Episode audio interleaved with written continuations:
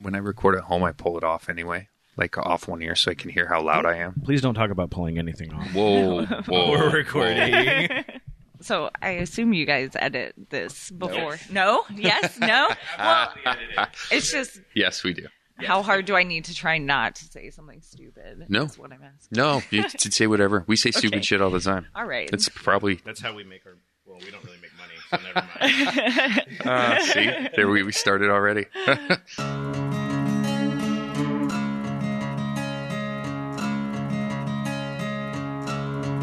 Incorporated in 1875, proclaimed as the City of Destiny, Tacoma has maintained itself as the City of Grit. Tacoma kept its in-your-face artistry and individuality that sets it apart from anywhere else in the world. Our never-say-die attitude continues to this day. We are honored to bring to you those who live in Tacoma and its surrounding areas, whose contributions are what bring this city to life. The reputation is real. Welcome to the Grit City Podcast. Here are your hosts.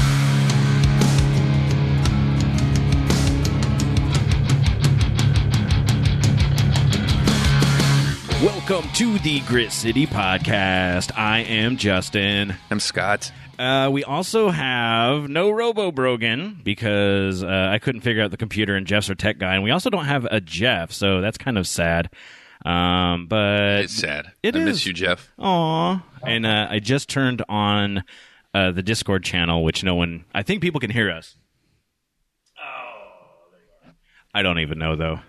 Yeah, I don't know either. Yeah, without Jeff's technical prowess, we are kind of... We're just shooting blind here. We're lost.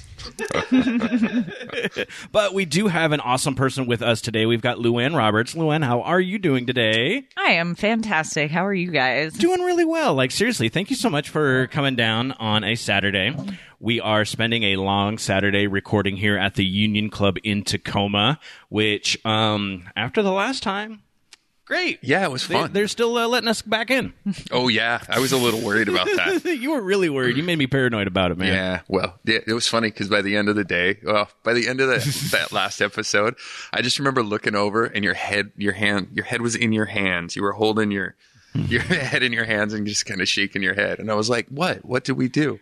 We did everything. Luan, I don't know about you, but coming back and partying after a year and a half of not, people don't know how to act. And I'm talking about myself and everybody else that we had. We partied really hard. We had a lot of fun. I think Jeff, it took him a couple 3 days afterwards to recover. Yeah, we did probably a good... a weekend's amount of partying in like what, an hour and a half. Well, I mean, we spent the whole day doing stuff. Yeah, but it really kicked off when Billy got here. Oh man, it absolutely was. So seriously, thank you so much for coming down, Luan. It's actually starting to turn out to be a beautiful day. We can kind of see out onto the Port of Tacoma from the Union Club here. Kind of really excited about that. Now, we have you on here because I think maybe it was my wife who found your Instagram. At luanimal. Mm-hmm. And it was really kind of, I think, the pictures that you have taken of the marine biology in the area. Mm-hmm. There's Tacoma. I like it. Yeah. And it was really, she was fascinated by, I guess, your fascination with sea slugs. Mm-hmm. And so let's start off a little bit with why are you taking pictures of sea slugs? I think you really have to look at the photos to understand why sea slugs are so fascinating. When you hear the word slug, you think of something gross on the ground, but sea slugs are totally different. And there's so many different forms and shapes, and they stand out so much against the background of everything else. They're just so interesting to look at, and I feel like nobody really knows they're around here. So I'm looking at something that other people aren't aware of and sharing it with other people, and I get super excited about that. I can tell because just like even looking at, and if you just go to Instagram and check out at luanimal, it's really easy to show, and I think we've actually posted it in our Discord. And if not, I will eventually, so we can make sure that everyone can check all of that out as well. It'll be in the show notes for sure. Yeah, absolutely. But yeah, it's like when you're taking these pictures, they're just these bright, colorful things, like totally alien creatures, obviously just down and under the water, and it's really fascinating just to look at them. That's what I thought too, was alien. As soon as because like you said, sea slugs, and I'm like, yeah, whatever, right? And I went there and I was like, what the hell are these things, right? They look like, I don't know, like almost like little jellyfish sometimes, right? They're I don't know. And you take beautiful pictures too, I have to say. Well, thank you. Absolutely. I think that probably highlights. Well, I mean, I think that changes everything, right? Because if I went and did it, it would be just like an orange blob. And they'd be like, what's that? And I'd be like, oh, that's a sea slug. And they'd be like, yeah, it looks like a sea slug, right? But they don't. They really look beautiful in your pictures. Do you get in the water to do that? I usually never get into the water. What I do is I lay flat on floating docks, and then I just reach over the edge of them. You kind of look down the side like it's a flat plane, and you can see all of the creatures on the side there. So the most of me that's getting into the water is usually my arms. So at that point, you're not even like disturbing the creatures or anything by getting into the water next to them. Exactly. I mean, I'm sure they're having a weird day with me there, but I don't feel like I'm disrupting their life or anything like that. As opposed to when you go tide pooling to see the same types of creatures, you're really disturbing their environment. So I feel a lot better about the impact that I have on them when I'm looking over the dock. That makes a lot of sense in terms of just respecting the wildlife around you. And that really kind of it seems to be one of those things that we need a reminder of every once in a while. Because, I mean, even recently, and you even, I think, threw it out there talking about it, the person who was out there grabbing the octopus. Oh, and it was like, oh, yeah, this is like, what, was it a poisonous one as well? Yeah, it was in Australia, and it was like a I want to say it was like a box squid or a box octopus or something. It was like super, or a blue one.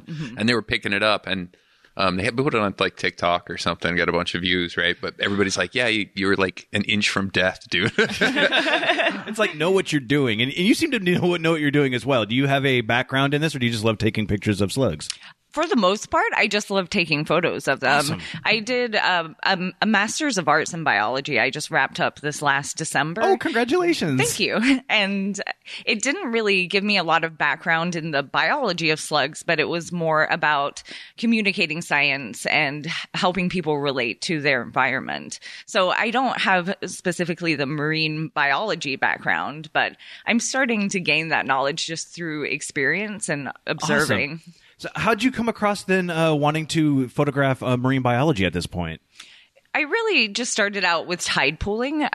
I moved to Seattle probably about 5 or 6 years ago, and had never really experienced the marine landscape like we have out here. And just being able to see the kinds of organisms that you normally wouldn't be able to see.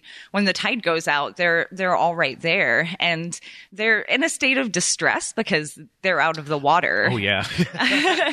So they might look a bit dried up or blobby. You can't really see their proper form. But for me, that was still fascinating because they were creatures that I had never seen before. And then being able to see them over the edge of a dock, you see them more in their natural environment. They're kind of going about their daily business and not just trying to survive the state of being dried out during low tide.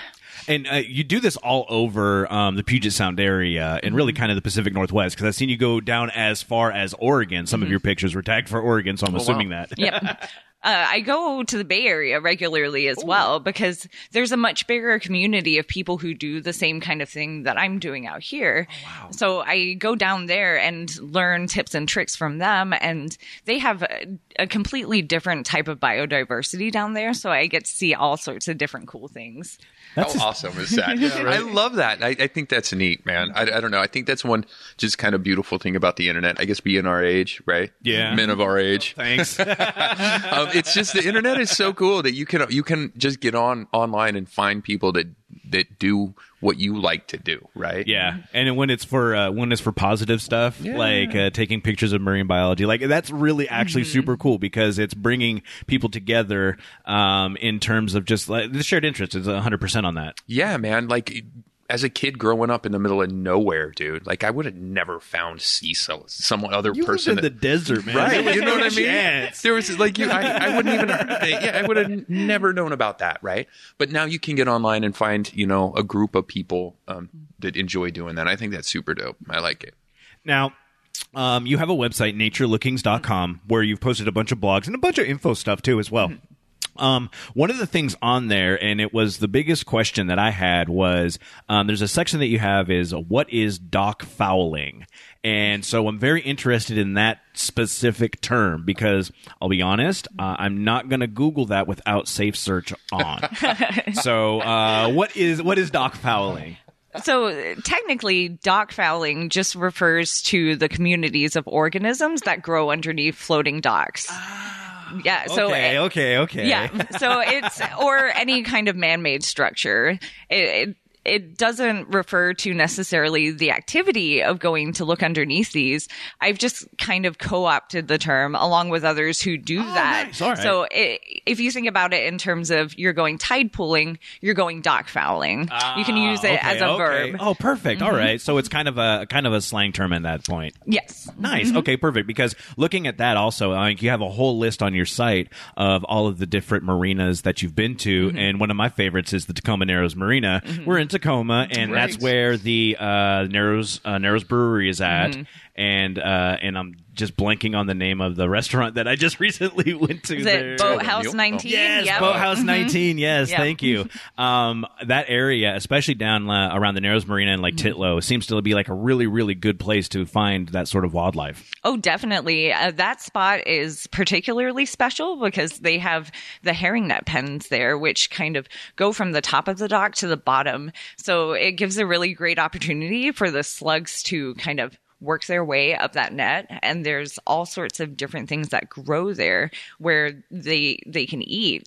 So you get an amazing variety of different types of sea slugs, and every time you go out there, there's something new to see. I went down there this morning and got to see. Nice. You went this morning? Yeah, yeah. No, I went before it. I so got to like, get hyped. Thank you so much for coming down. You're like, oh no, I got this. I'm gonna go do some research as well. Well, and people that don't know because they're listening to this later, it's 10 o'clock in the morning. Yeah, like, absolutely. So she went early this morning. That's fantastic. Oh, yeah. I don't want to get in people's way either. So aww. I try and go when there's not many people around. But is there a better time? Like, is morning, afternoon, night? What is the best time to go? I don't feel like there's a better time of day. They don't care. I don't think so. Like, whatever. Yeah. I don't think they really respond to night and day cycles, but when the light's better, it's easier to see them. Right. That's the biggest difference.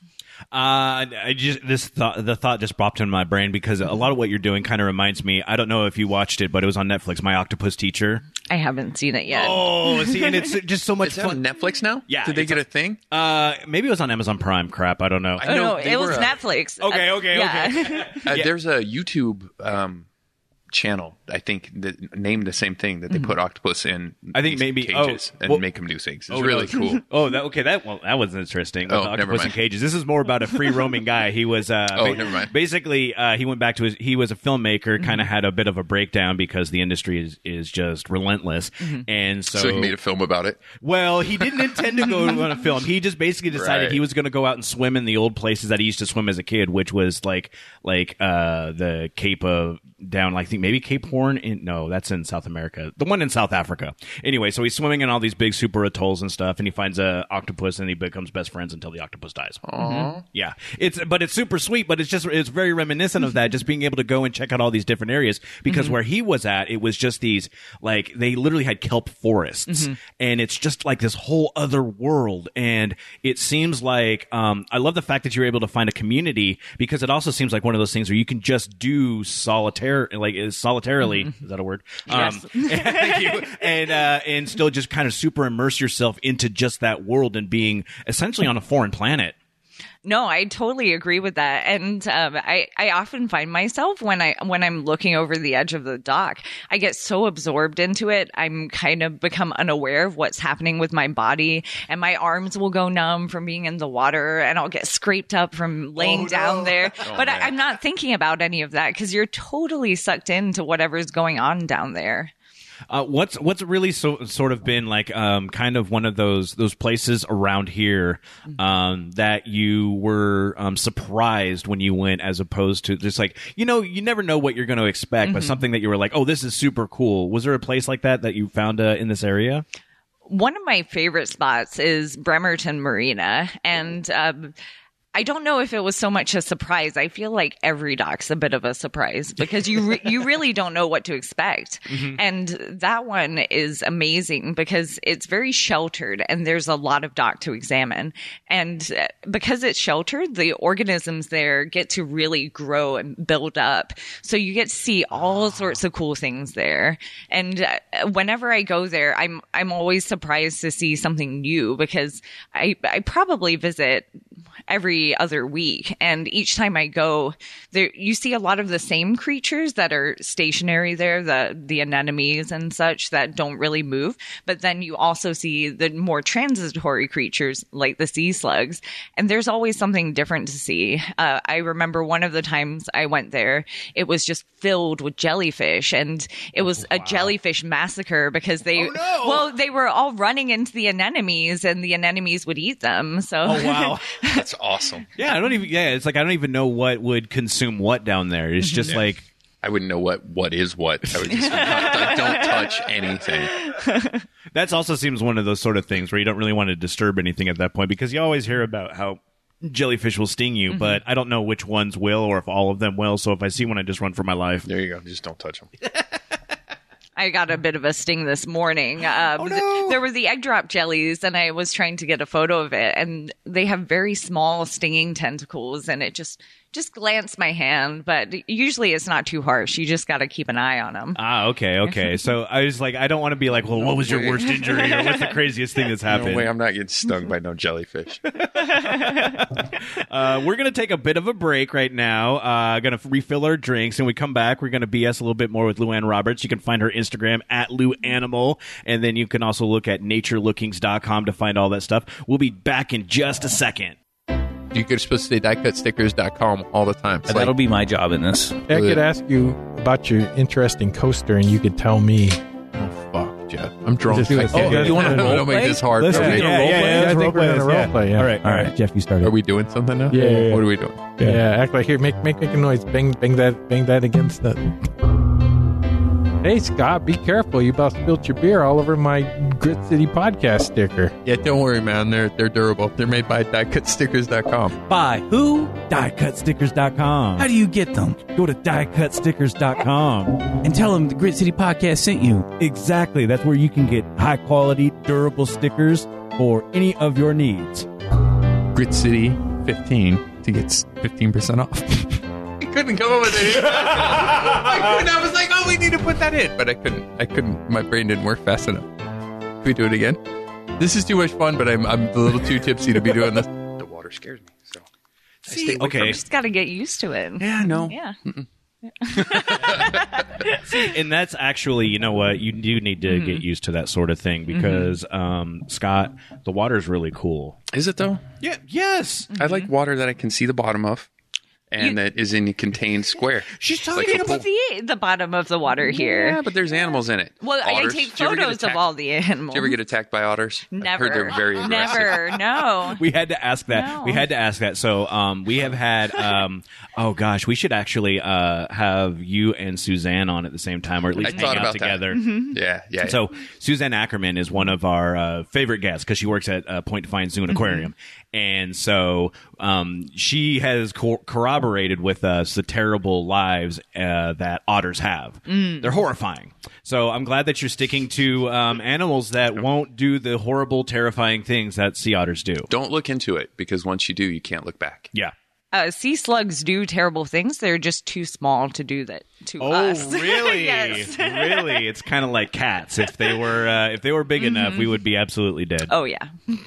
Are they like slugs on land where they eat each other's parts off and stuff? They do that, but pretty much all sea slugs, or at least all nudibranchs, are predators. That's so weird. I mean, yeah, it seems so strange, because you'll make you look at them and, oh, they're cute-ish. Like, I mean, it's kind of that weird sort of like 90s splotch art cute, where you're like, oh yeah, you're very colorful, and you just, I don't know what you are, but you're very avant-garde, but you're like, pretty at a distance. Yeah. You know what I mean? I like, yeah, I like to see that away from me. Please, and I guess it makes sense, because if something like that can, you know, do like sting you and stuff like that, it's because they have a biological reason for that, a defense, but b, also to be predators.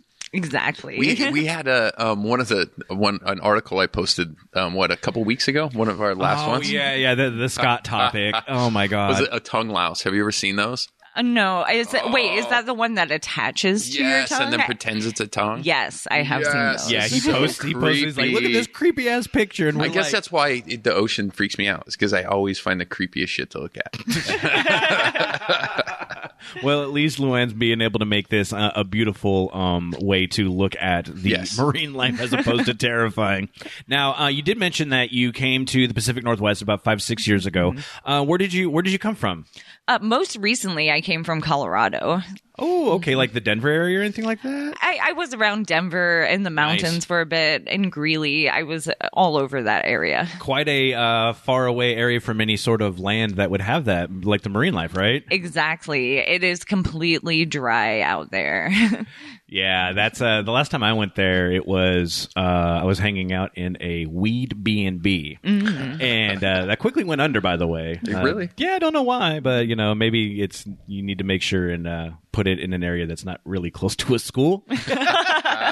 Yeah, but it was Colorado's super open for a lot of the new fun activities when it comes down to that, but not so much in the marine life. So not really. Is that what kind of brought you out here? Like, what really got you interested in the marine life originally? Was it just because you went to a dock and saw it, or what happened? So when I first moved to Seattle, I lived downtown pretty close to the Olympic Sculpture Park. Oh, okay. Yeah. And I didn't really know much about the marine life here. I wasn't really aware, but I would go down to the sculpture park and sit in the grass and read my book. And I remember one time just seeing a sea lion or a seal go by, and I was like, holy crap, I've never seen one of those before. And I got so excited. And one of the times I was there, I was reading a book that talked about a marine biologist going into tide pools. And I thought, wait a minute, do I have tide pools here? I didn't even know what a tide pool was, or that it needed to be low tide for me to see things. So I went out to Discovery Park and went down to the beach and couldn't find any tide pools because it wasn't low tide. So I hiked all the way back to the nature center there and asked them about it. And they kind of explained everything to me. Here they are. It has to be a low tide. And I kind of got the hang of it and would go down to the sculpture park, and it's amazing at the sculpture park because it's downtown and you can see sea stars, sea cucumbers. I once saw an octopus down there, and it's right in the center. Awesome. And you would never think you would see all of that stuff in the middle of a city. So that when I first started seeing that, I would go down every low tide I could, because you never know what you were going to find. That's so amazing. I just love the fact that you literally just went to the information, and it was like, oh, you know what? You can actually do that. And I know that you can do that. Like at most of the parks, they have something along those lines, so you can actually do that. So just the fact that you were able to utilize that, because most of the time I wouldn't, I'll be honest, I wouldn't really even think to do that. You'd just be like, well, there's nothing here. I don't know what's going on. I guess I'll YouTube it again. But literally going out and talking to people has helped you really kind of foster this really amazing hobby at this point. Mm-hmm. No, for sure. I wouldn't have been able to figure it out without asking people, and I'm so glad I didn't give up. I would encourage people, if they don't see something cool the first time, go back again and again, because you will at some point. And did you just find the community via social media, Facebook groups or something random like that? Or how did you end up getting in with the groups of people? Well, for the longest time, I would just go tide pooling by myself, and I would do that for years. And it wasn't really until I started posting photos of what I was taking under docks that I started becoming a part of that community, because people would reach out to me and say, where are you seeing this? Are you diving? Because most of the photos are from divers. Nobody really knows. You can just look over a dock and see them. Right. So it kind of happened where people were reaching out to me, and I was reaching out to other people, and people started asking me if I could take them out to see these things. So I started making connections there, and it was really amazing to me that posting things on social media could actually have a positive impact, and not just people pulling you down or making fun of you, but actually building a community out of it. And I mean, I think that's the coolest part about it as well, too, because the fact that they're looking at what you're doing, and you're just like, oh, these are cool pictures. Mm-hmm. But no, people are like, seriously, these are amazing. Like, I was thinking, I was like, it would be so cool if you like were able, if you wanted to at some point, just put out like a picture book, even if it was just your own, like a coffee table book for your own house, just because of how amazing it is. Like, the stuff that you have is fabulous on social media. And I just was like, my wife was immediately drawn to it. She's like, you need to have her on. And I was like, yes, I absolutely agree with that. It was just so cool. I think some of the obstacles I would have to overcome for that is, I'm not sure how aware you are of the scale of some of these things, but some of them are minute. So when you get the photo really big, you lose a lot of that resolution on there. I didn't even realize. Yeah. In some of my photos, you can see my fingernail, and it's right by the creature, and it gives you a sense of how tiny they are. Some are like the size of a pinhead, basically. Oh, wow. I had no idea. I'm like, what? That just blew my mind. I just imagine everything is just kind of like this size, you know, like hand size. Yeah, I'm like, going like baseball size, like right? Slug size, right? No, they range in size from being like as small as I said, like a pinhead, and then the biggest ones you get around here, the rainbow nudibranchs, they can be up to a foot long, and that just seems obscenely large. It's almost uncomfortable seeing a sea slug that big. Do they have besides? You know, what kind of defense measures do they have? Because it seems like you'd be quite aware of those at this point, being doing this for quite a long while. So most of the nudibranchs have this amazing defense system where they harness the power of their prey. So they will eat anemones or creatures that are similar to jellyfish, which contain stinging cells, and they are capable of storing those stinging cells in their body, and then they are able to shoot them out. That's cool. I'm glad I asked that question. Wow. That sounds crazy. That is right out of a science fiction movie. Yeah, right? Yeah, like absorbing it and all. It's like, I'm going to shoot it back at you. Have you ever been stung? Right. I've never been stung by one, no. That'd be a hell of a thing, because they would have to have loaded up beforehand. And ready for you. Yeah. Super weird. It is. It's super weird, but it's super amazing. I wish I could do that. Absorb the powers of my enemies. Right. Scott, how many enemies do you have? Oh, you'd be surprised. Yeah, no, not really. Not really. One of the things I also noticed on your Instagram is, and then also seeing you in person, is that you have a ton of ink work, and you're actually getting a marine themed going on. Are you cool talking a little bit about that? Oh, of course. Nice. Okay, cool. No, Brian at Moonlight Tattoo in Seattle is working on this giant piece. It's from my knee pit to my armpit with all these different sea creatures on it. I can't even remember all of what's there. But that's what I was going to go. It's like, what makes the list at that point in time? I let him do his thing. Nice. You know, I just said, here's what I got. Make it underwater. Do what you want. That's amazing. Yeah, that's cool. It seems that you you enjoy having the ink on. The ink. That's super awesome. Scott. Oh yeah, I did. I there was a coaster question. Oh, because it was me. And what we do is what we have is essentially we have our neat little stickers from DieCut Stickers, and the thought is we send them out to all of our friends and other people who listen. And if they are at a bar, what they can do is they can take either those because they got a nice back on them, or you take a back of a coaster, hence coaster questions. Write down a question and then send it to us, and then we would take a picture of it. Should we tell how this came about? How did this come about? It was Brogan talking flat Earth in the bar. That's right. We had flat earther Mark Sargent on here. Oh, yeah, exactly. He's very interesting. He's a very fun guest. And he had mentioned at the bar that he was at. I think it was the Wonderful R Bar up in Renton. Probably. That he was going to have this on, and one dude audibly scoffed, which makes sense. And so he was like, all right, well, you guys, you know, he got into a little bit of an argument. He's like, why are you going to have him on? It's like, well, people get mad even that you're even letting these people talk. Like, you shouldn't let them talk, right? And at this point in time, it's just like, I'm interested because he's from this area, and I wanted to know how he got into it. Right? And so, yeah, you can listen back on that's fantastic. Listen for whatever reason you want. But what happened was all these people were suddenly inundating Brogan with all of these questions. And he's like, I don't know. So he's started writing them down on the back of coasters. Right. We had a whole bunch of them and throwing them out there, and hence Coaster Questions. Mm-hmm. So it's usually from drunk people, and I was drinking last night. Yes. And so I had the question, and in your opinion, mm-hmm. whether it be science or otherwise, mm-hmm. do you feel that octopuses are aliens? Mm. Because at this point in time, I've seen a couple of things. First off, they're super foreign. They seem to be super foreign to even the foreign atmosphere of the ocean. Mm-hmm. And then I've seen a couple of TV shows that really kind of just say that octopuses are aliens at this point.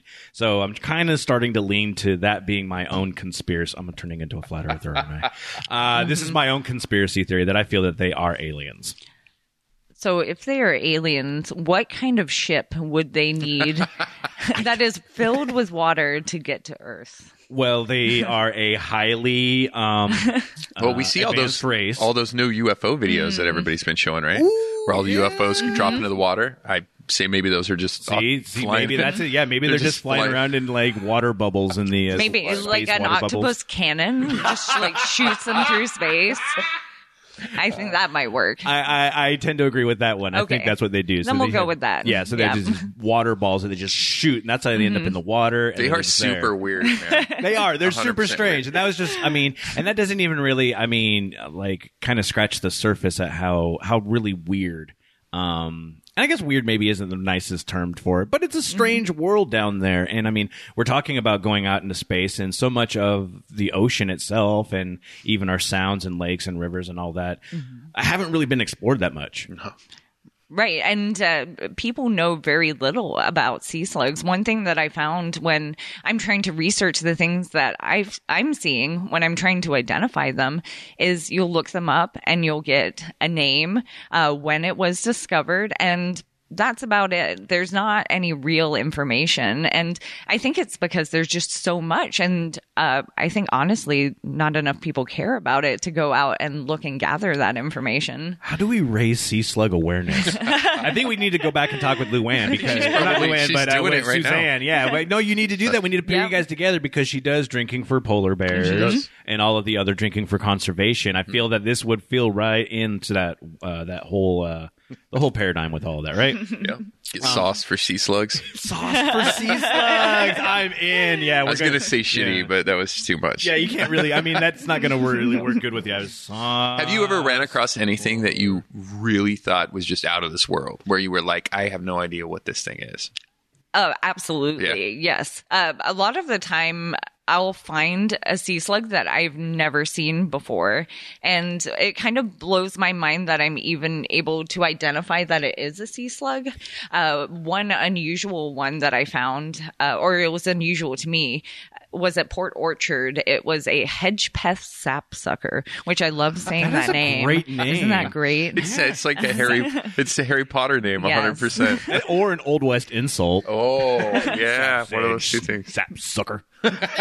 But these sapsuckers, they look like somebody took a piece of lettuce and a wizard waved his magic wand over it and imbued it with magic, because they look like animated pieces of plant matter. And I was able to read a bit about them, and they have a special ability of being able to photosynthesize. They take the cells from the plant matter that they eat, and when they don't have a food source, they're able to sustain themselves through photosynthesis. And I don't think there's other organisms that we know of that can do that. So it's kind of like what we were talking about with absorbing the needles and stuff like that. They're literally absorbing the way to gain nutrients. I think it's chloroplasts is the exact thing they're absorbing. Wow. But when you look at them, they are green, and then they have these like glittery speckles almost. Oh, they're glittery? Yeah, those are the chloroplasts that they've stolen, and now they can use them to photosynthesize.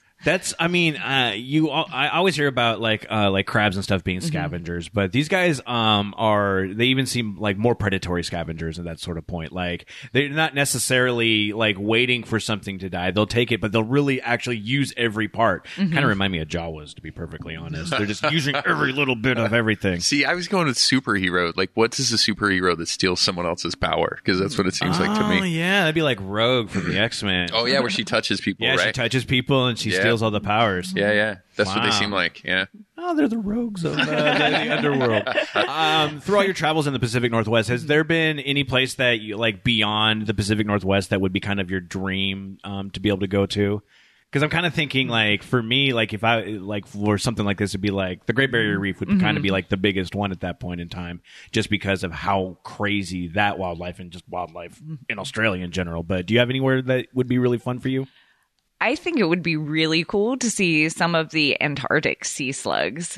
They have sea slugs out there? Yes, they have deep sea slugs out there. But I don't know what the logistics would be like to look at those. I don't think you would be able to get out on any sort of dock. So it would require a whole expedition and like probably a research vessel. That'd be super cool. It would be really cool. But everybody thinks about these colorful creatures being in the tropics. And I like to go the opposite route with it. Let's go to the deep, cold sea and see what's down there. Right. Like that just completely boggles my mind because I wouldn't imagine them to be down there. Like, are they, I mean, you said deep sea, so I'd imagine that it's not, again, you said like no docks, but like this is like, James Cameron get his submarine sort of thing.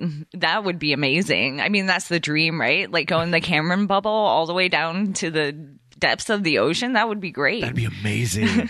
Do you ever snorkel or scuba dive or any of that stuff? No, I've never scuba dived before. A couple of people have asked me if I snorkel, but I don't really see the advantage of snorkeling because you're only getting your head in there. I don't know how much closer I would be seeing anything, really. Yeah.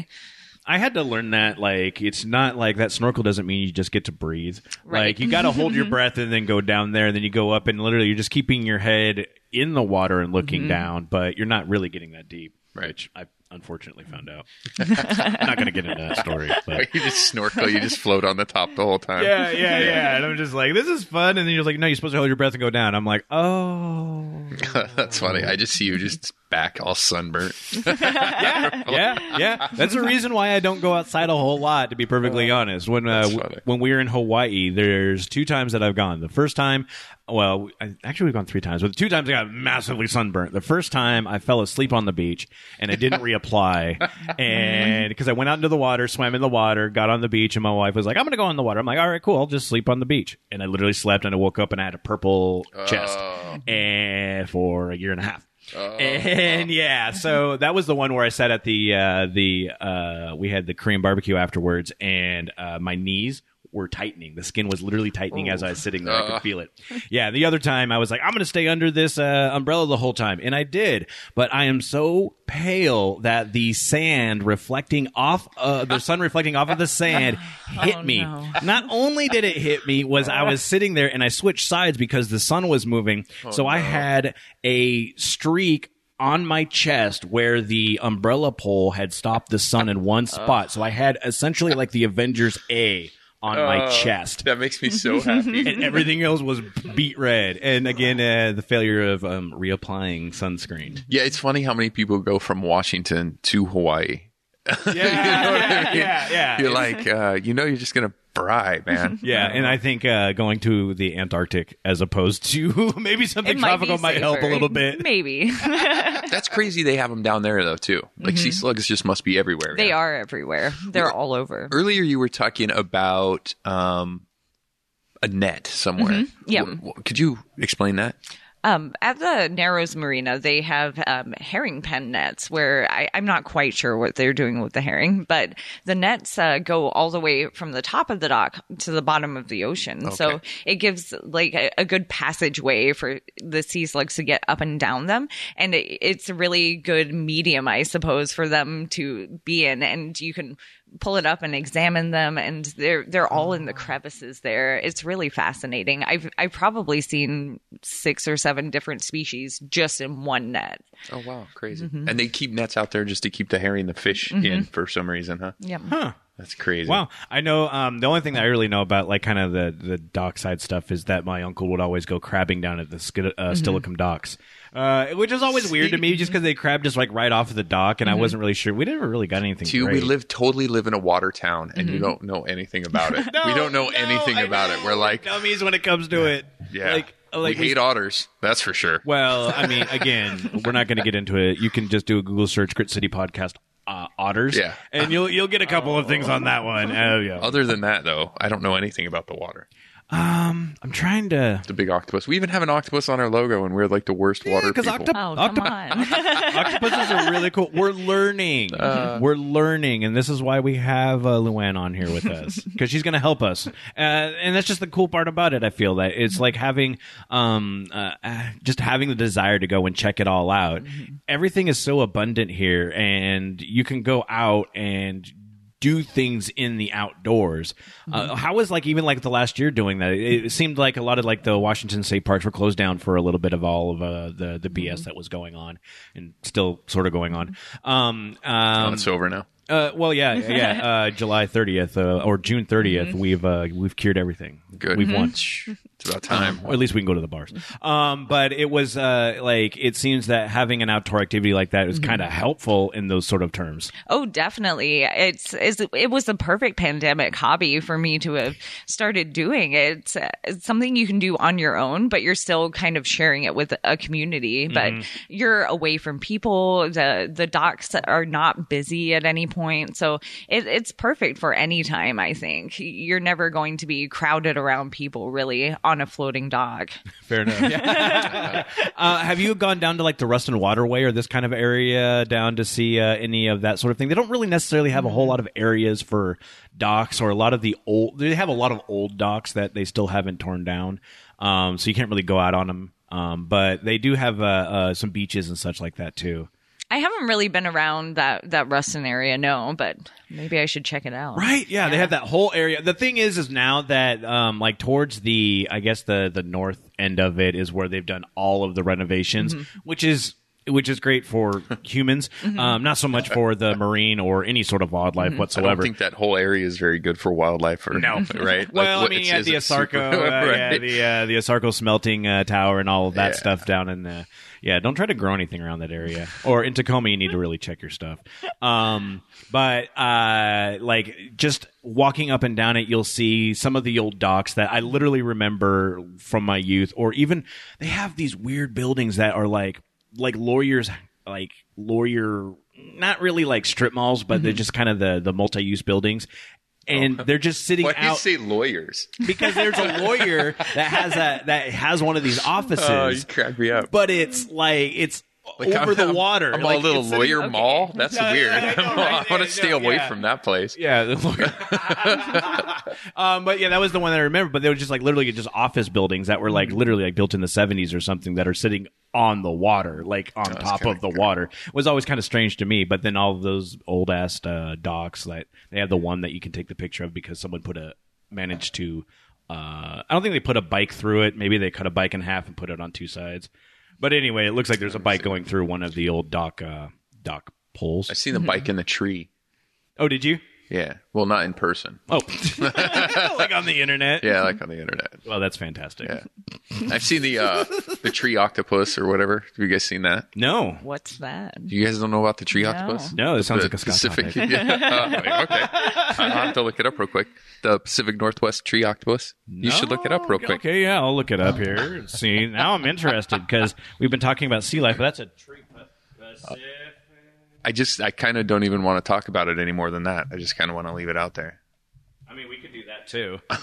The Pacific Northwest tree octopus is an internet hoax created in 1998 by humor writer. You son of an ass. Yeah. And you made me Google that, you jerk. Well, I mean, you can't tell you it's a hoax because that's no fun. Yeah, I guess that's true. Luan, seriously, thank you so much for spending some time with us. And we're going to have to get you back on when you go on more adventures. Of course. I want to hear all about your fun adventures. You can check it out if you go to Instagram and just look luanimal up. Pretty easy, just luanimal. And naturelookings.com for your blogs and more on all of that. I love your pictures. I love the fact you're able to spend some time with us. Seriously, thank you so much. Yeah, I think what you're doing is really, really cool. Thank you. And everyone, thank you for listening. You can check us out at gritcitypodcast.com, and you can go to our Patreon, patreon.com/gritcitypodcast. That would be cool. It would be really cool because for as little as $1, you can get access to the backlog Of all the times when Scott and Brogan got drunk and talked to people. Yeah, there's a lot of those. There's a lot of those. And I think we have more new ones than we do old ones now, finally. I would hope so. Yeah. We've been doing this for a little bit, right? I know, yeah. But we did it for a long time, too. Couple, 2, 3 years. Yeah. I think that's where we're at now. So yeah, about 4 now. Oh, look at us. Oh, my God. That's a long time to do stuff. Oh, Jesus. But, yeah, you can also T-shirt designs from Jeff. Jeff is amazing. He makes T-shirt designs only for the Patreons. And also, yeah. That's it. Social media, all that stuff, too. I don't know. Discord. Discord, where you can listen to us when we tell everyone to listen to us, because we forgot to, so no one was listening to us today. Yeah. Yeah. But anyway, thank you guys so much for listening. Again, GritCityPodcast.com for all the fun links and all of that, and stay gritty. You've been listening to the Grit City Podcast. Check them out at GritCityPodcast.com.